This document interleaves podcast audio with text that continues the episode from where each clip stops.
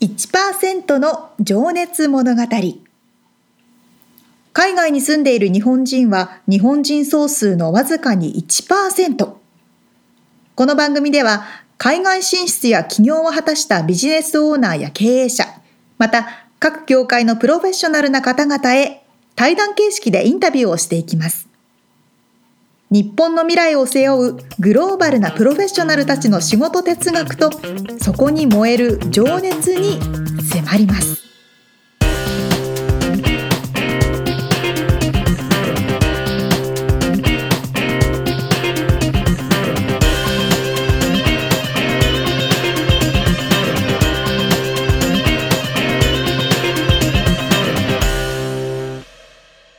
こんにちはこんにちは。1%の情熱物語第62回です。おっす。みつさん結構アマゾン使えます？買い物？うん。うーん、ちまあちょいちょい。おーどんなもの買うんですか？本とかかな。ほうほうほうほあとなんでしょうね。なんか家のもんはもうあのうまあ、スー奥パーマ様ーケットでね買ったりとかするでしょうたまにでもあのなんかなんだ？トイレットペーパーみたいなもんとか買ってるけどね。へえそうなんだ。買いに行くのがめんどくさい時に。そうなの。大きいものとか届けてくれると楽なんですよね。うん。沙織ちゃんは？そうさい最近ね結構アマゾンで買い物することが多くて、うん。はい。私今までほとんどアマゾンとか通信販売ってなんかししたしたくなかったんですよ。なんで？カード情報が 漏れるとかそういうのはなくて？そうじゃないなんか今欲しいと思っても結局うん。あ今もらえないじゃないですかあはい。今今欲しいから手に店頭で買いたいっていううん派だああったんですけどそういうことね。もうあ持って帰りたいってことね？そう。そうそうそうでもなんか待てるようになった どんな理由それ 大人になったちょっと大人になったから。そうあのまあ3日4日。安いのだと1週間ぐらいかかるけどでもね、送料無料でまあねボタン一つで届いてくれる、うん。届けてくれるじゃないですか。いやそうだから俺でも最近はだから買ったことすら忘れちゃうぐらいそんなもう待ってる意識は全くないですよね。でああそういえば頼んだんだっていう。あーなるほどね。来てからねだから頼んでこの間気づいたんだけど頼んだけど来てないものがあってそれはアマゾンじゃなかったんだけど。えそれそれは？1か月後ぐらいに気づいてあれそういえば来てねえぞみたいな。なななんかあのペイパルがペンディングになっててなんでか知らないですけどよくわかんない。払えてなかったんだ。そうそうそう。よくねその家の前に届けられたものを置いてってそれが盗まれちゃうってこともすごい多いですけど、ね最近聞きますね。なんか結構高いものをこの前買っまあ高いと言ってもね、うん。150ドルぐらいのものを買って盗まれたら嫌だなと思って、うんアプリを見てたんですよ、うん。アマゾンの。そしたら今ドライバーが2件前に届けてますって。あそんなとこまで出んの？そう。あと何件であなたの家まで来ますとか出るから、ね。それでもうパッと置かれた瞬間にパッて。最近 YouTube でもそういう動画流れてるもんなあの YouTube っていうかなんかちょたまに出てくるよね。そのポーチからパクって逃げようとした。あそうそうそう。家の前のね。そうそうそう。玄関の前のところに置いてある荷物を。なんて言うんだっけあれ。ポーチなんとかっつうんだよな。ポーチ。スティーリングロビングわかんないけど、うん。そうそうそうそう。まあでも便利ですよね。アマゾンとか。便利すぎてね。困っちゃうぐやばらいねいっすね。さあちょっと話が伸びましたけれども。はい今日はインタビューの第2回目 広斉藤さん。はいキラリウエストのオーナーさんでいらっしゃいます。今日はどんなお話でしょうか？斉藤さんがですね、えー福島県福島市うん。ご出身でどんな幼少期を過ごしてなんでアメリカに来たの？というお話から最初はね実はニューヨークにいたみたいでね。えー、そうなんだ。その辺のお話伺っておりますのででは聞いてください。はい。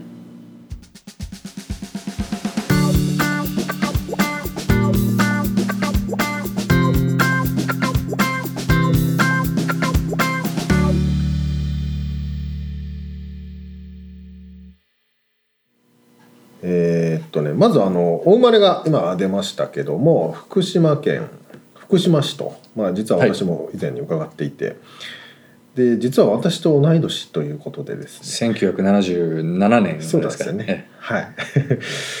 ちょっと親近感があるんですけど。そうですね。でまあお生まれになられてちょっとそこからねアメリカに来るきっかけとかはいはい。伺っていきたいんですけれども、まずあのど高校卒業まで福島にいらっしゃったと。そうですね。ええもちろんあの福島で生まれて福島で育って、うん。で福島の高校を卒業して3月に卒業してもう4月にはあのアメリカに来た感じなんですよね。う。ん。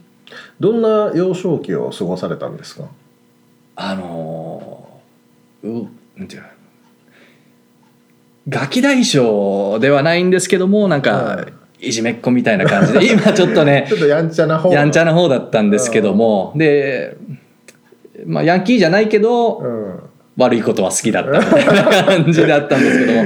まあでもうちらの世代ってそういう人たち多いですよまあまあそうですね。えうん、でえ あのでバレーボールやっててずっと。ああ、ええ、でまああ中中高とバレーボールをやってて、はい。で高校が地元の進学校だったんですよね、うん、ええ、あの福島東高校っていうところで、まあ、そこでももちろんバレーボールやってて、うんでまあ漠然とまあ高校行って大学日本の大学に行ってでまあ普通に就職して人生その流れでやっていくんだろうなっていうふうに、まあ中学とか時は漠然に思ってたんですけども、まあ運動も勉強もそこそこというかまあまあそうですやねっ。て、ええ。なんか夢みたいなのあったんですか？そのこうなりたいみたい具体的なものはなかったた。ですね。ええうん。ただやっぱりそのち高校3年生の時にその頃ってやっぱ部活とかやるともうずっとそれに集中するじゃないですか、もううん部活以外は何もうん。やらなかったっていう、うん。もう勉強もしなかったんですよね。ああまあなんか。結構ヘトヘトになるまで練習するってことですええ。うん。でそこに集中してたんで、えっと高校3年3年生の、えっと春ぐらいに部活を引退した時に、うん。あの負けて、引退しなきゃな最後の大え。え会が終わって、うん。その後にちょっと現実に直面したんですね、この後どうしようと。で勉強もしてなかったんでそのあなんか50点以下はなんか期末とかで赤点はいはい。もらうじゃないですか、ほぼ赤だったんですあよね。でそこから大学を目指すっていうのもあんまりピンときてなくて、ただ高校が進学校だったんでうん。もう学校の先生が多分あれ生徒をいい大学に行かせると自分たちの手柄になるのかちょっと分かんないんですけども、うん。まあ、周りの人はみんな大学に行くと。行くんです、うん。もう多分もう99%おー。大学に進学するようなはいはいあの高校だったんですよね、だからもう先生ももうとりあえずいい大学行けと。うん。でやっぱ地方なんでとりあえず東京の名前のある大学を目指せと、うん。そうすればいいところに就職できて、うん。で将来は結婚してマイホーム持って、うん。お前らの人生はハッピーだぞ。ハッピーだぞと。いうことをまあ言ってくるんですけど、まあ、はいティーンエイジャーのやんちゃな自分にはそれが響かなかったんですよね。ええ。ででもそこは僕も同じですね。あそうですか。ね。なるほどね、うん、で大学行くのもピンとこないなと。来なかったんですよね。うん。で多分子供の頃の経験が多分そこで響いてくるんですけど経験っていうか響いてくるんです。うちの祖父が結構あの映画とか好きだったんですよね。でそれでなんか子供の頃あのハリウッド映画っていうんですチャチャップリンとかはいはい。あのちょっとそういうクラシックな映画とか見たり、うん。あのアメリカの映画を見たりで中学ぐらいになると多分板倉さんもそうなのかもわかんない。洋楽とか聴き始めるじゃないですか。うんで自分もなんかアメリカのハードロックとか、はいはい。あのこれだったらボンジョビとかですか。まず。そうですね。なんかそういうのを聞き始めてでそうアメリカに対しての憧れがやっぱりそのどんどんどんどん大きくなっていくんですよね。はい。で高校に入るとそのリバー・フェニックスの青春ものの映画を見て、うん。ああ自分もなんかねあんな感じの青春を送りたいな、ちょっとひねくれた感じでね、あのちょっとガールフレンドもいたりみたいな、うん楽しそうだなって思いますよね。うん。その憧れが多分あってもうただもう漠然とそこの地に行きたいと 思い始めたんですよね、あのはい。3年生の夏ですね。うん。え。なるほど。それで親に相談したところ OK をもらいまして。あらそうなんですね。びっくりしました それでなんかそ OK だけどとりあえず英語の勉強し始めなさいみたいな感じで、はいはいそでまあええなんか地元の英会話教室みたいなとこじゃあうん。通うからうん。ここ卒業したら行っていいみたいな感じで、うん。あの承諾をもらって。じゃあいきなりアメリカの大学に行くっていうことがそこで決めれたってこたんですよ。なんか条件付き入学みたいな感じでなんか地元のあの旅行会社みたいなのを相談したとら、うん。そのデラウェアの小さいあの大学がうん。条件付きでその留学生を今受け入れてると。うん。でその条件というのは語学え？大学留学と同時にその語学学校も一緒に通って、ESL と言われるそうですね、ええうん ESL を取って、でまあある程度の ESL のスコアを取るのか TOEFL のうん。あれをまあ1年以内にクリアするのかとかそういう条件でうん。普通の大学のクラスも取っていいみたいな感じで。学校のキャンパス内にその ESL のクラスそうですね。もあったええ。そんな感じでしたね。えへえそっかそっか。いや実は僕も同じような感じでやっぱりアメリカに行きたいって先生に相談したら、えはあのね情報が全くなかった時代じゃないですか。ね。インターネットなかったから。い、そうですね。ええ。で出てきたのが2つだけ東京と大阪にある専門学校みたいなところでで途中からアメリカに編入できるからそこ行けっていう話になって。あとりあえず日本の専門学校に通ってこっちに編入っていうまあ形で定傾向がアメリカにあるからっていうところに入ったんですけど今思うと羨ましいですね。直で行けたんですね。なんかあったんですね。ねそっかそっか。えそれじゃあ日まあ本でじゃあ六六か半年とか1年ぐらい通った僕は1年半ぐらい大阪にの学校に行って途中からその TOEFL の点数がクリアしてうん。提携校のアメリカにある提携校はいはい。に行きました。行くってことね。はい、へそっかそっか。ちなみにデラウェアっていうのはまああのさっき地図見てたんですけどニューヨークのちょっと下あたりえでええ3時間ぐらいですか？車でそうですね。3時間ぐらいのとこでしたね。どんな都会なんですかね？いやあの結構田舎でしたね。でデはい。ラウェアって、まあ、もちろん東海岸であのもちろん上とか行くとそのニューヨークとかボストンとかそういう大きな都市があるんですけどもで今度下に行くとそのノースカロライナとかジョージアとか、うんそのサウスっていう地域になりますよね。はいそのちょうど中間ぐらいでそのニューヨークとか北の文化と南の文化がちょっと合わさってるような。人種的にも人種的にもそうですね。混ざってるええちょっと南のそのちょっと黒人的な文化も入ってたり、へえで白人がまだちょっと人種差別してるようなところがあったりみたいなうんあのところでしたね。あんまり日本人はいないですよね。いなかったですね。うんええそっかそっか。でもそれってその高校の時にいいなってイメージしてたライフ？全く違かったですね。やっぱり映画で見てたのってやっぱりそのアメリカのいい部分、まあビバリーヒルズとかねビーチとかねあのそういう映像ですよね。ロサンゼルスの結構あの華やかな部分だったんだなって思いましたね。うんやっぱ違いますよね。現実を垣間見ましたね デラウェアでは。でいきなりでもあれですか？あのホームステイとか、あの寮にうん、住んだんですよね。学校の中の。学校の中の寮に住ませてもらってでそれでまあそこからクラスに通うような感じだったんでもうやっぱ楽しかったですね。そのあのパーティーとかもうん、土日はもうパーティーに行ってでこっちで友達とかもすぐできた？そうですね。そうです18で行ってままだまだイケイケだったんでええ。うん友達とかもたくさんできましたね。でまあ週末はパーティーして。パーティーして。何をちなみにその途中からやっぱり専門メジャーを取らないといけないと思うんですけど、ええ。あのなんか適当なクラス取ってましたね。で結局そのデラウェアの大学には あの1年間通って、その ESL あの語学のクラスプラスなんか適当なヒストリーとかその歴史のクラスとか、なんか数学のクラスみたいなの適当に取って、まあ、ちょっと単位を取ったんですけども、うん。あの1年住んででその1年の間に1回ニューヨークに行っちゃったんですよね。行っちゃったっていうのは？遊びで、ええなんか友達とあの車でニューヨークに行うん。って、その時の衝撃がものすごくて。衝撃っていうのはもう。もうあの街のそのニューヨークっていう街の力とか、うんあのニューヨークの街の持ってる魅力っていうんですか、うっていうのにも一発でん。18歳の自分は 惹かれてしまって、はい。でもうこれ大学1年で切り上げて、もうニューヨーク行くぞと。いうことでもうあのうん。大学をドロップアウトしてではあそのあと19の夏になるんですかね。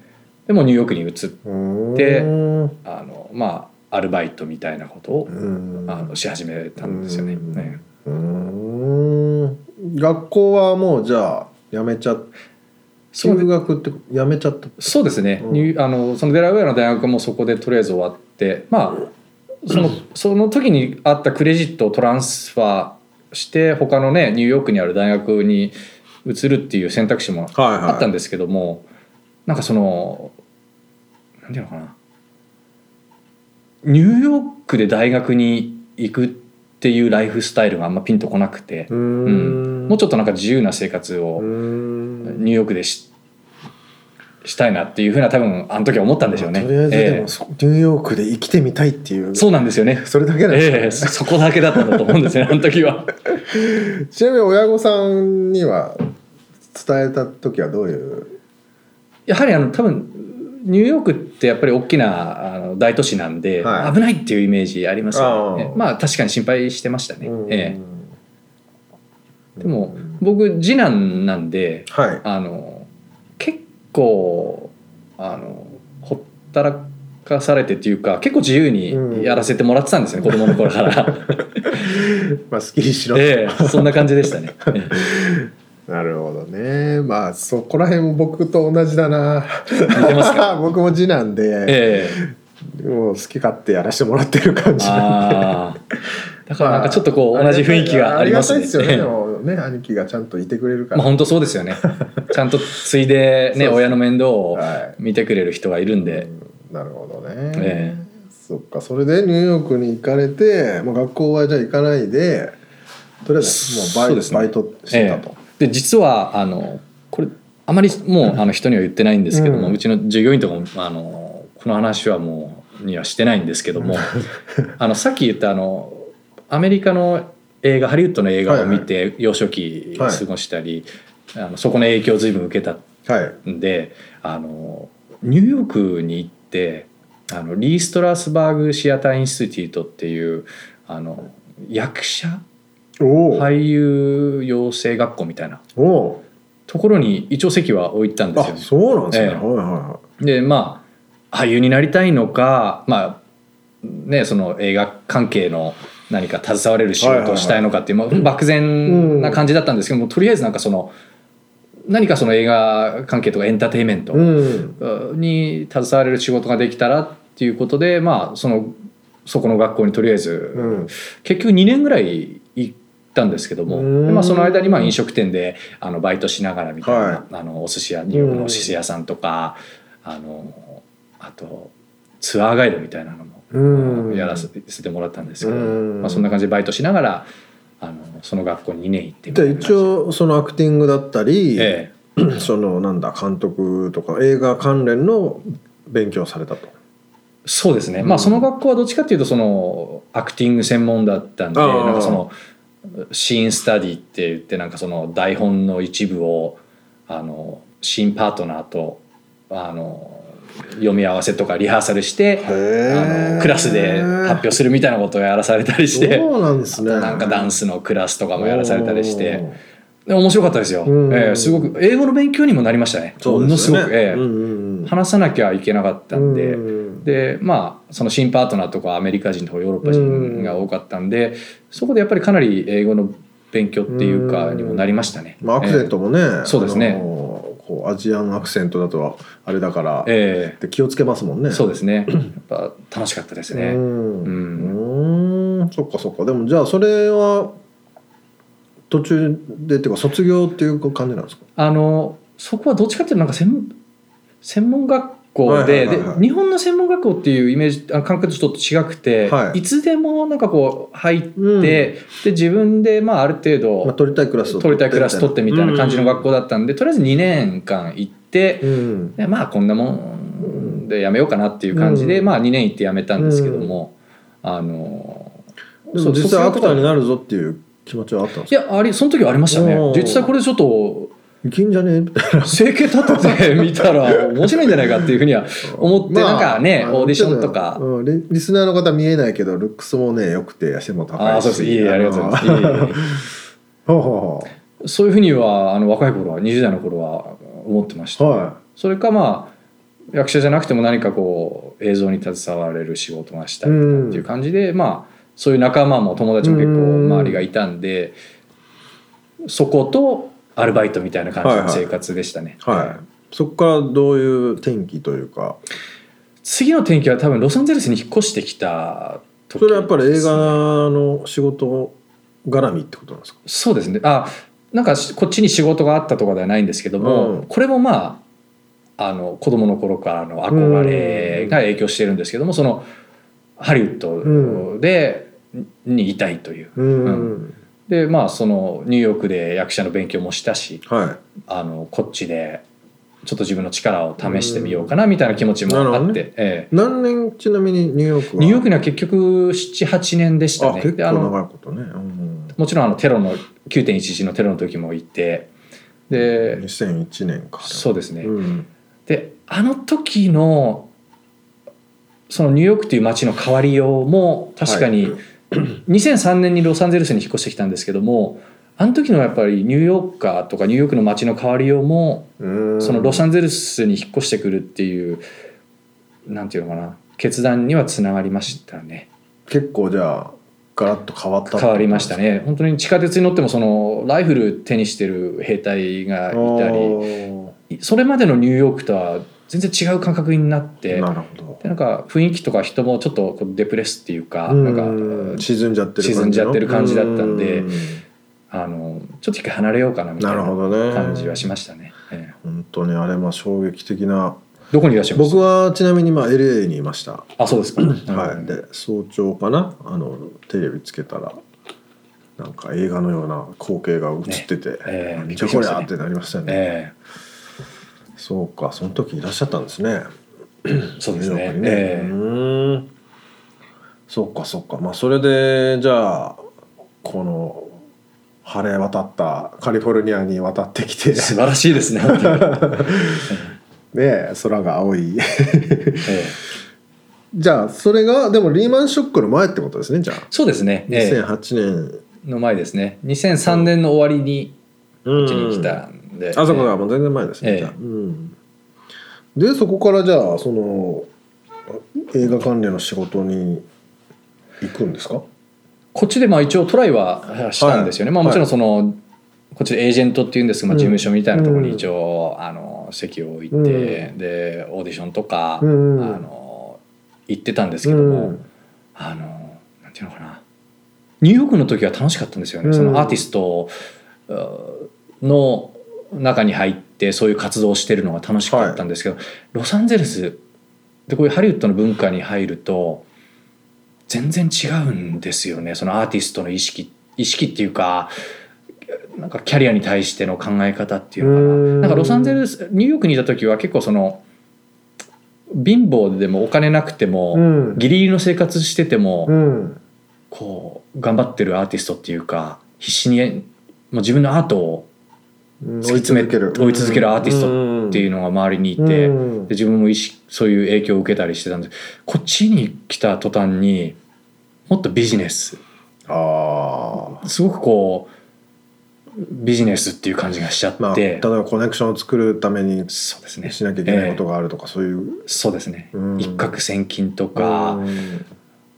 なんかすごくその雰囲気があもあなるほうど、ハリウッドの大きなビジネスの渦にん。入ってる人たち、うんで自分もその渦に入っていくっていう感じがしてきて、まあ、3年ぐらい本気でトライしたんですけども、ちょっとなんかお酒を飲み始めちゃったりもう自分が幸せじゃなかったんでしょうね。うん。自分にしっくりきてなかったんでそういう中に入ってやってるのは。まあなんか無理してたんですそうですねかね。どっかで、ええ。うん。自分をなんかこう背伸びして見せたりうん。し始めたりオーディション行く前にももうもうそういう自分が嫌でなんかお酒飲んでオーディション行ったり、もうかなり結構崩れてたりしてたんで。うん。そう精神的にも不安定っていうかこうなんかなんかいろいろブレてましたね。うん。まあ年齢も年齢だったのかもわかんないです20代中盤とか後半で。うん。まだなんかなんかしっかり自分の意思が固まってない人生に対してな感じだったんでしょうね。ね。えまあ、あとこの先のことも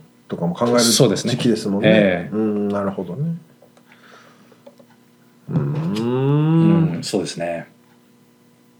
それでまあその時に始めたしあの仕事でヒューゴっていうレストランがはい。えっとまあロサンゼルスでもバリーっていう地域でうん。まあ、ハリウッドからハリウッドとかロサンゼルスからするとその山を一つ越えたあっち側の地域になるんですけども、うんそこで、まあ、結構な人気店なんですけどもヒューゴっていうレストランで、はい。あのマネージャーをやることになるんですよ、はいええそこでの経験が多分今のお店にもかなりあの影響してて、うん。なるほど。ええうんうん。多分そこで働き始めたのが多分次の転機というかなるほどええまあ、人生が変わっていくアメリカ系のレストラン？そうですねうん。こちらアメリカ系の、まあ、アメリカ人のオーナーで、まあ、ほぼ本当に働いてる人たちも、まあ、あのアメリカ人お客さんもほぼアメリカ人っていうレストランなんですけども、うんそこが健康志向というか、うん今あのキラリウエストでやってるコンセプトと似てるなるほどあの感じでやってたんですよね。うんで自分が知ってる限りそのグルテンフリーとかビーガンはい。って呼ばれる、まあ、あの健康志向のコンセプトの中であそこが多分一番早い時期に結構早い時期にやり始めたとこだったんですよね。ね。でまあそれはちなみにだから2015年とかの。そうですねうん2000そうですね、えー、と45年ぐらいですね。なるほど。えうんうんうんうん。そっかそっかじゃあちょっとちょうどね仕事のお話になってきたんであの今の仕事を掘り下げていきたいなとえはい。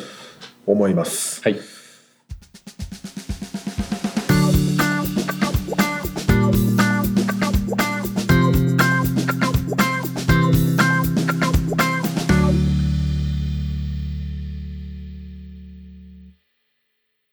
最初は役者さん。ねね全然違う。でもね実はかっこいいんだよね。背高いし。そうなんだ。イケメンなんですね。うん。へえしかもニューヨークにいらっしゃったって、ね。今やってることやってらっしゃることとは全然違いますよね、今はロサンゼルスでベーカリーカフェを運営してらっしゃって、うん。で前はニューヨークでうん、アクターを、俳優を目指していたと。ねえ。ねまあでもあの9-11の話してたけどね。結構やっぱり変わったんだね。え9.11の時にニューヨークにいらっしゃって以前と以ね後。うん。言ってたから。街全体がねこうディプレスっていうかしちょっと下がっちゃ沈んじゃったって言ってたけど。そうでしょうね。それだけ先ほどのね、うん。電車の中でライフルを持った兵隊の方が乗ってたっておっしゃいましたけど、うん。それだけ警戒態勢になっちゃったし、ねでもそれをそこに住んで感じるっていうのは結構なね大きなことですよね。大きな経験ですよね。うん。うん。その時沙織ちゃんはまあ日本だもん、私は日本。みつさんは？俺はね LA にいたんですよ。あえどうでした、アメリカので感いじるややっぱりで9.11はもすごかったですよ。そのまあ旅行業界とかがまずねはいすごい打撃だったし、まあじ直接的にね俺らの生活にはあれですけど、うんうんうん。まあでも最初テレビであの映像を見た時は本当に映画かと思いましたからね。まあね衝撃でしたけどなねんだこりゃと思って。本当ね。まあ実はねその後に今度あの震災の話もね実は出てくるんですけどね。日本のあの東日本大震災の話、うんうん。で福島出身でいらっしゃそうなんですよ、るからね、うんうん、なるほどなるほど。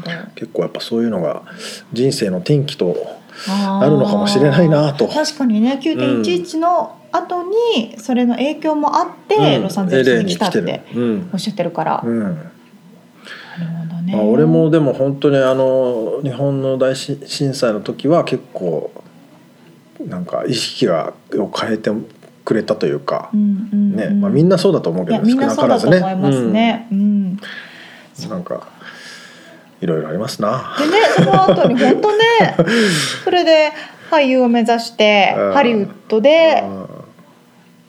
活動をされて、うん。その後にレストランのマネージャーとしてお仕事されてると。うん。うーん。何があるかわかんないですけどね。ねえ。沙織ちゃんもねでもあの俳優を。俳優ねししてない 志していた。あそういうわけではなかった。っけあのずっとねスピードになりたかった。あスピあアイドルになアイドルになりたかった。スピードになりたかっ俳優とアイドルは違う。た ちょっとね。そうかそうか。ちょっと真面目な話からそれました、はい。いごめんなさい。そうそうそう。まあまたねちょっとその辺の今度はね次回はあの仕事の深いところを突っ込んでおりますので、楽しみにしていてください。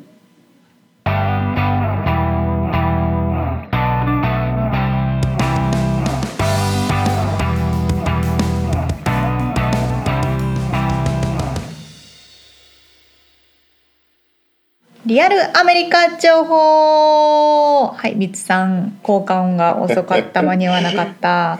さあこのコーナーはロサンゼルスから最新のビジネス情報生活情報をお届けしていきます。はい、ミツさん一昨日くらいにうん、アンバーアラートなりませんでした？なった。なったでしょ？一日中っていうかまあ一日に何回もなってたね。あそうなんだ。私一回しかならなかったんだけど。いやまあ何回って言っても三回ぐらいだけど。えそんななりました？でもなんなんか今日はなんだこりゃと思ってた。へえそうアンバーアラートというものについて今日お話ししたいんですけど。なるほど。日本にはないですからねアンバーアラートおちゃんとそういうとこからネタを拾ってくるわけですね。そうそうそうそう。いやびっくりしたんですよ。ええ私初めて来て急に携帯が。あーまあびっくりするよね。そう。あのいわゆる日本でいう緊急地震速報ですよ。ああそうかそうか。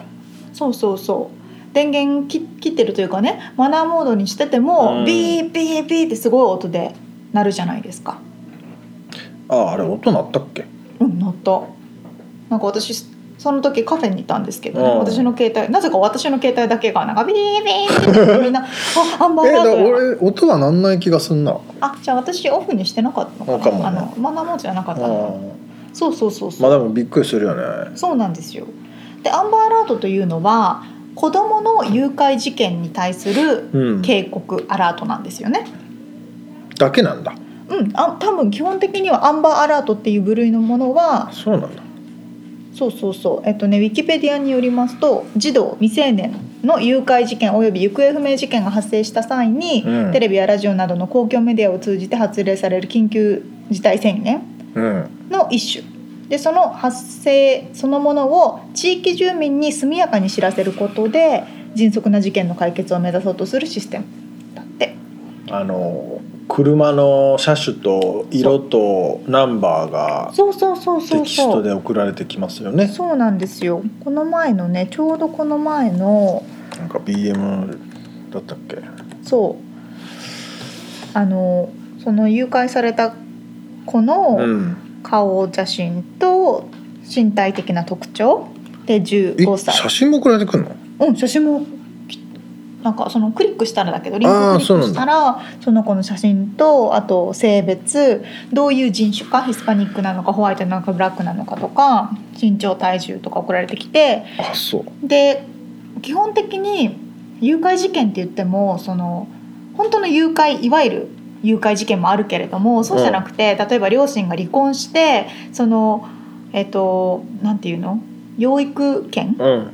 権利がない親がその小さい子をああの車に乗せてどうか遠くに行っちゃったっていうのも誘拐事件に入るからそういうケースもあるんですよね。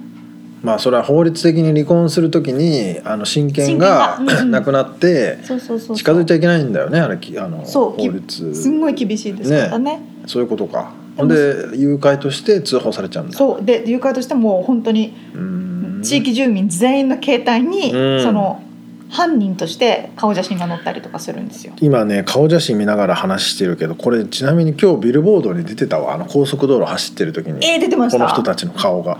サスペクトっつって。すごいですよいねや。すごいね。本当にでちなみにこの捕まるわ。こんこんなに出こてたら捕まるわ。と思いながら走ってた。見たですよね。だって覚えてるってことでしょ？顔写そ真が出てたっていうのうんそうそう。今この写真を見てね思い出した。そうそう。でこの今朝ですよ。ここが一番最後に目撃されたのが 何月何日のどこどこでで白い2013年の BMW に乗って、うんライセンスプレートライセンスナンバーはこういうナンバーですっていうのが全部出てるんですよね。ちなみに見つかったんですよあの車は。え昨日。人がいないんだ。人は誰もいなかったけど車が放置されてメキシコとの国境のところに見つかったから多分メキシコに逃げたんだろうなっていう要素をね。そうそう。でもそれぐらいそのアンバーアラートというのをつく使って子どもたちの危険にさらされてる状況をできるだけ迅速に回避しようとしてるわけですよ。いやー誘拐ってあるんだね。いやあるんですね。うん。ちなみにですねこのアンバーアラートというのは1996年にテキサスで少女が誘拐され殺害されてしまった事件をきっかけに導入されたんですって。1996 96年。年。へまあ20年ちょっと前ですね。えうん。でそのきゅ1996年スタートした時から2019年の4月までにアンバーアラートはアンバーアラートじゃないなこれは。えっとね救出された子どもの数うん。アンバーアラートを使ってるな、それがえっとねもう957人。うんうん救出されてるからそれだけ子どもの誘拐っていうのが起きてうる。んで2017年の1年間だけでも195件のアンバーアラートが発動されてるんですよ。うん。まあ2日に一遍より多いってことだ。そうね、うん。まあでもそれはだから使うちゃんと救出できた数だよね。あのアンバーアラートの数195かっていうのはアンバーアラートの数だけどうん。でもやっぱかなりの数うん。救出されてるみたいですよ。う。ん。うんそうそう。まあ実際僕ね見たことあるんですよね。誘拐じゃないんだけども、うん。に近いというかその信号で車が止まっているところをうん。2人の悪い人たちがバーって来てドア無理やり開けてその運転手をボーンって外に出して車を取った。奪って逃げた。のをあの見たんだ。そうダウンタウンの方のねちょっと危ないエリア、うんうんうん、うん。イステレの、まあ、見たっていうのは上から俺ら見てたのね。そのかえー、怖っ。こうなんだ高架なんていうの？高架ししたっていうの？そうそうそう。で下で犯行発が行われ生してたのたをたまたま見てええ。ー、ってびっくりした記憶がありますー、ね。結構前ですか？もう来たばっかりなんだとほほとんど。当時のねダウンタウン周辺はもっと危なかったでしょうからね。怖っと思いましたけど。そうそうそう。もちろんね日本でも犯罪っていうのは起きてますけど、うん。特にアメリカは子供に対する犯罪とかうん。保護っていうのに対してものすごい厳しいですよね。学校もね。そ送り迎えをしないといけないんうそうそうでそうそう。すからね一人で子供が登校することなんてありえないですし、高校生まで送り迎えしなきゃいけなかったりするから、まあそれだけうん。この子供の行方不明事件が一斉に全員の携帯に来て、うん。日本なんか本当そう思う考えると安全ですね。いや本当ですよ。一人でブラブラ小学校子で、ね、供小学生がね一人で俺もまあ一人で帰ってたけど。一人だねでもあれが結構こういろんな知識を得る経験だったりとかしません？えどういうこ なんかあ私が田舎だったから帰り道に。ねそうそうそうそう。なんかつらさ冬ねつららがこうできててつらら折って食べながら歩くみたいな。はいはいはいとかタンポポ咲いてて摘みながはいはいら歩くとかさ、はい隣にあそう俺帰り道にヤギがいたいてね。ヤギをツンツンして遊んだ覚えが。超楽しそう。そうそう伸びやかにねこうおおらかに育つようそうだよね。確かに帰り道にいろんなもの拾ってあのそ果物も取って食ってたな。うそうでしょ。ちょっと走って逃げてるとかね。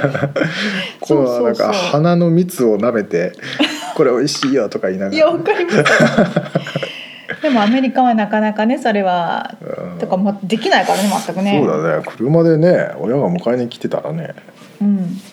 そうなのそうなの。まあでもそういうね法律ですし確かに身を守るためにはそれぐらいしなきゃいけないっていうところがありますからね。なかなか日米の文化間のここは大きな違いがありますね。本当そうですね。うん、ということで今回は考えさせられるというか勉強になるというかはい。そんなリアルアメリカ情報でした。はい。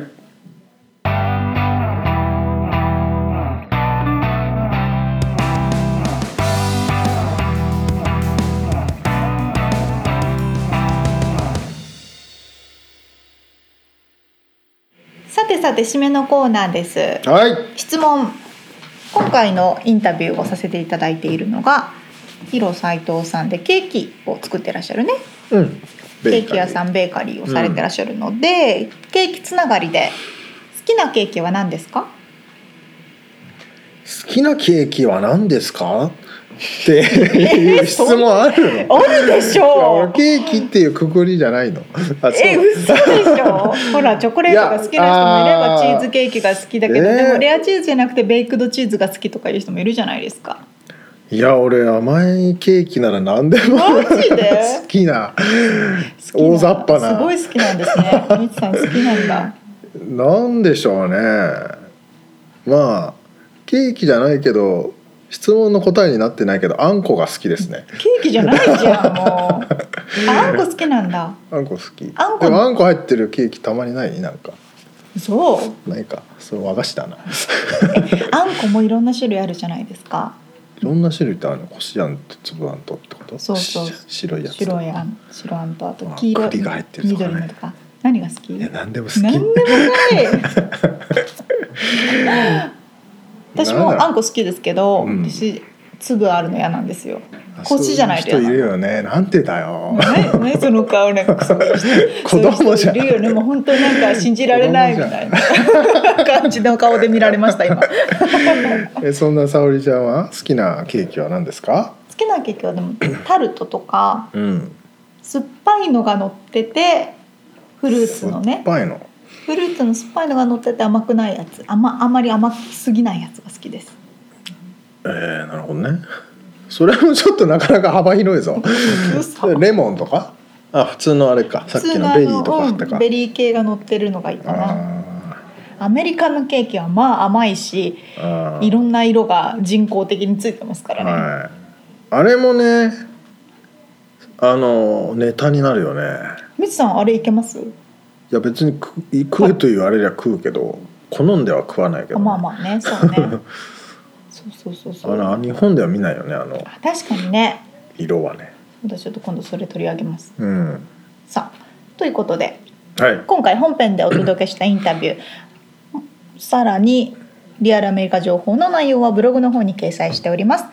podcast.086.com podcast.086.com または1%の情熱物語で検索してみてください。はい。レビューコメントお願いしますさあ次回は広斉藤さんのインタビューの3回目です。はい。えー、っとね。どんな話だっけな？えっとねそうそう。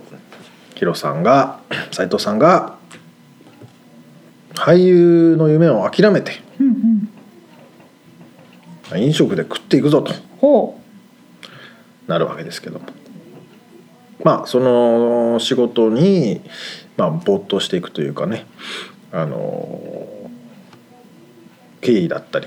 で、まあ、実際に独立して、えーお店をどういうふうに切り盛りしているのか。というようなところを聞いております。うではでは来週もお楽しみにしていてください。はい。じゃあねー